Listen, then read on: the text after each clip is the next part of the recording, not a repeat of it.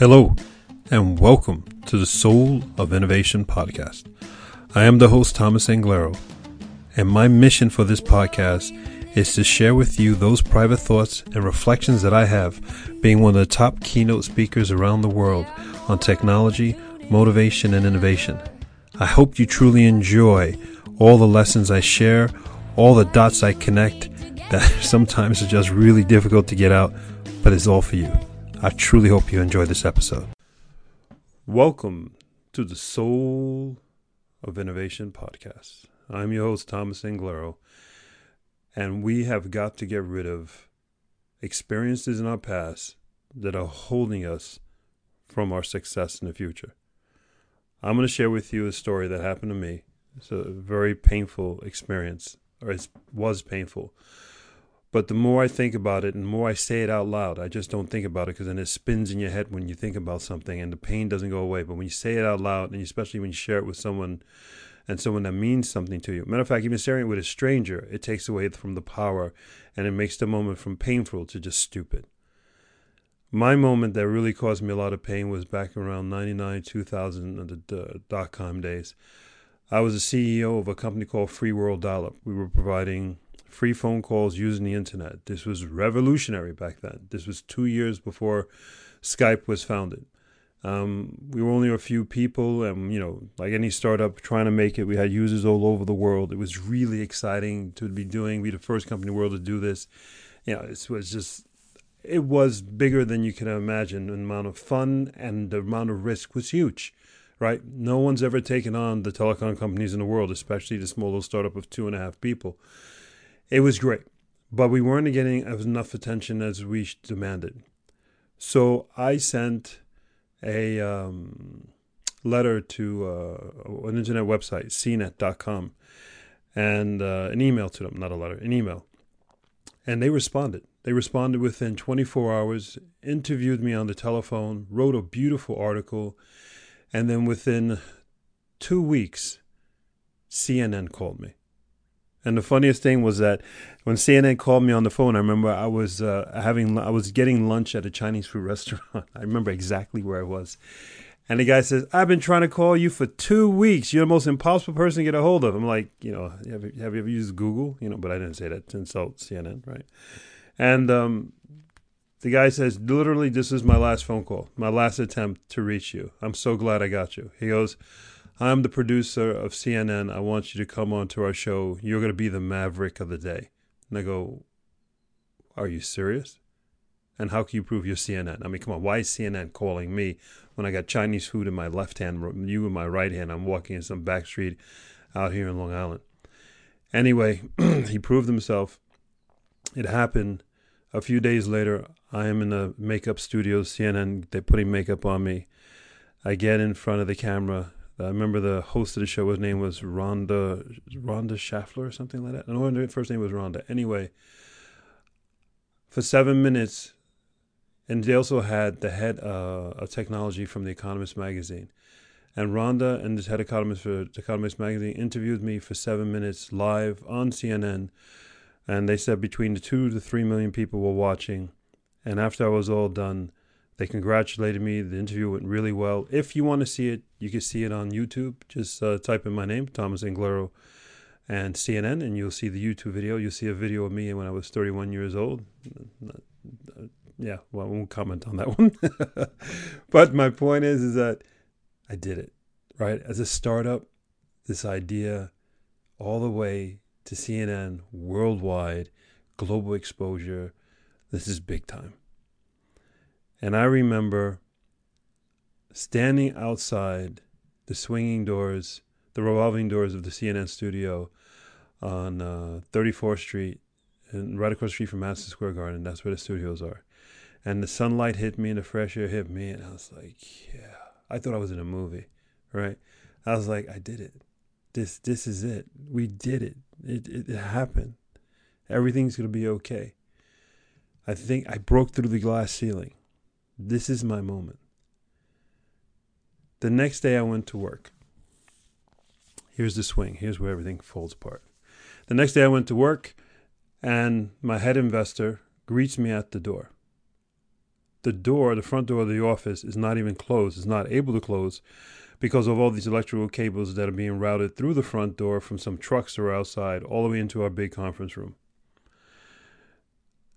Bottom line was film crews, TV crews, news crews from all over had seen my CNN interview and they were all there in the morning. They had all been calling the office from that time I was on CNN to that morning, and they were all there to interview me. They all wanted to follow up with this huge story, this revolutionary story. I didn't know. So I walked into the office, and our head investor meets me at the door and says he owned majority shares of the company, and he pretty much said, You're fired. He says, You're no longer the CEO. And I quote, He says, This is all about me. And he then went into the conference room and told them he's the only one being interviewed today. And they never they never printed a story. They never uh, did anything with the material interviewing him, and the company went bankrupt three three months later. And my heart, of course, was completely broken, and I was devastated. The point of my story was this is a devastating thing to happen. And it's been in my mind for a long time. And I remember also recently where I got a promotion and then I got a huge promotion and I couldn't believe the promotion I got and it rocked me to my core. And I was thinking, God, here I am at this huge moment. I got this huge promotion. No one's ever done this before. They created this position for me. Oh my God, this should be amazing. And I was nowhere near that. I was actually shaking on the inside. When I finally relaxed myself, a picture came into my mind. And the picture came into my mind, and that was back in 99, 2000, when again, the last time I felt that I did the impossible and I achieved something, and it was ripped away from me. It wasn't ripped away from me this time. You see, the memories and experiences we have, as devastating as they are in the past, they're in the past. I truly believe that that incident in 99 and 2000, it had to happen because I probably was not ready. I was young. I was totally inexperienced. Yeah, I got lucky. Maybe it wasn't luck. Yeah, I earned the right to be in front of CNN and two, three million people. And I was at the right place and right time and all that stuff, but I wasn't ready.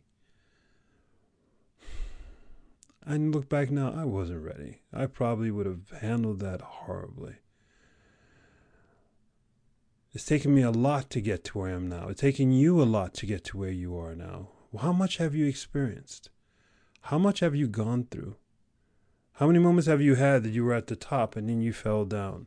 And then you were at the top and you fell down. And you tried and you didn't want to try because you were scared of getting knocked down again. Life is all about these ups and downs, these ups and downs that are so damn devastating. And that moment back in 99 and 2000, that one rocked my world. But I look now and I go, it had to happen for me to be here, for me to achieve this.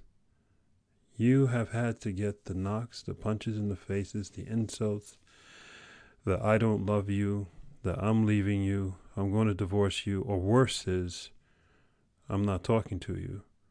Going to work, skipping you for the promotion, going to work, firing you. All these horrible things in life, I it's not that I believe it, it is just true. These things are building us up. These things are happening because we have kinks in our character that need to be fixed before we're prepared to move on. And I always say, why the hell does it have to cost so much? And that's because we're so damn thick headed because we're damn stubborn. It takes something monumental to shift you. If it was so easy, you would take advice from other people and you go, thank you, boom, you would change. But it doesn't. It takes these big life moments. So, my point, my point is do not, do not hold yourself back from achieving amazing things. And when you picture yourself being someplace, we all have a vision of someplace we want to go. There's always this little light, there's always this little flicker somewhere within our mind that says, wait a minute, hold on a second. Remember this? Be careful again. let me, that's just bullshit. It's not relevant. That's the insecurity within you. That shit ain't gonna happen again. Do you hear me? That shit ain't gonna happen again. What happened to me in 99 and 2000, that had to happen so that, so that I am here where I am, right here, right now, with the confidence that I have, with the experience that I have. Matter of fact, on this mic right now, telling you in total, total belief that that ain't to happen to you again. That it had to happen in your past so that you're here, right here, right now, kicking ass. Do you hear me? It is not to hold you back, it was only to grow you. That's the only thing those things in the past do. If you paid attention to them and then you dealt with them. Don't let that little flicker be a little flicker. When you close your eyes and you see that picture of you and that little little voice comes up, this is what I want you to do. That little voice, that little piece of doubt comes up. I want you to visualize you taking your hand, reaching up, grabbing that thing down that goddamn throat, pulling it in front of you, say, "Hey, listen." No, you don't exist. There is no doubt. There is no disbelief. This is mine, and you go for it. Don't let anybody stop you. No one stop you. The only thing holding you back from success is truly, truly you. And then you do something. You don't think about it, you do it. You do not look for other people as a role models or examples. You do it. You are the role model. You are the person. You are the leader. You are the innovator. You are the disruptor. Don't let previous experiences, previous memories, previous idiots hold you back. Turn around and say, Thank you for screwing me. Thank you for giving me a scar in my life. Because if it wasn't for that, if it wasn't for you, I would not be so damn ready for this moment right now. You would not be so ready for this moment right now. Do you understand that? I don't care if you've gotten so many people broken up with you past, you have divorces in the past, if you lost so many jobs in the past, that was preparation for right here, right now. You're not supposed to say that and sulk and go, oh, mom, poor me, poor me. You stand up and go, I'm ready. I'm ready. You are ready. Do you hear me? Say it. I'm ready. I'm ready. I'm ready. That's what it's all about. That's what it's all about. There's only one way, one way to go about life. And that is go with everything you got. And when shit happens, cry. Take a moment and cry. It's worth it. You're worth it. Reflect. Wash your face. Kick ass. That's who you're meant to be. I I I'm walking this talk. And I will walk this talk beside you. I believe in you. You got this. You absolutely got this. The next time doubt pops into your head, you visualize you taking your hand. And if you're not a violent person, I'm not actually to be violent, but I want you to visualize it so you don't do anything, do anything to anybody. You grab doubt, doubt by the throat and say, "Shut the hell up! You don't exist. If you're a memory, I thank you. You just made me stronger. Go forth and spread beauty and light. That's why I say that at the every, every end of all these podcasts. I hope I do. Sometimes I forget.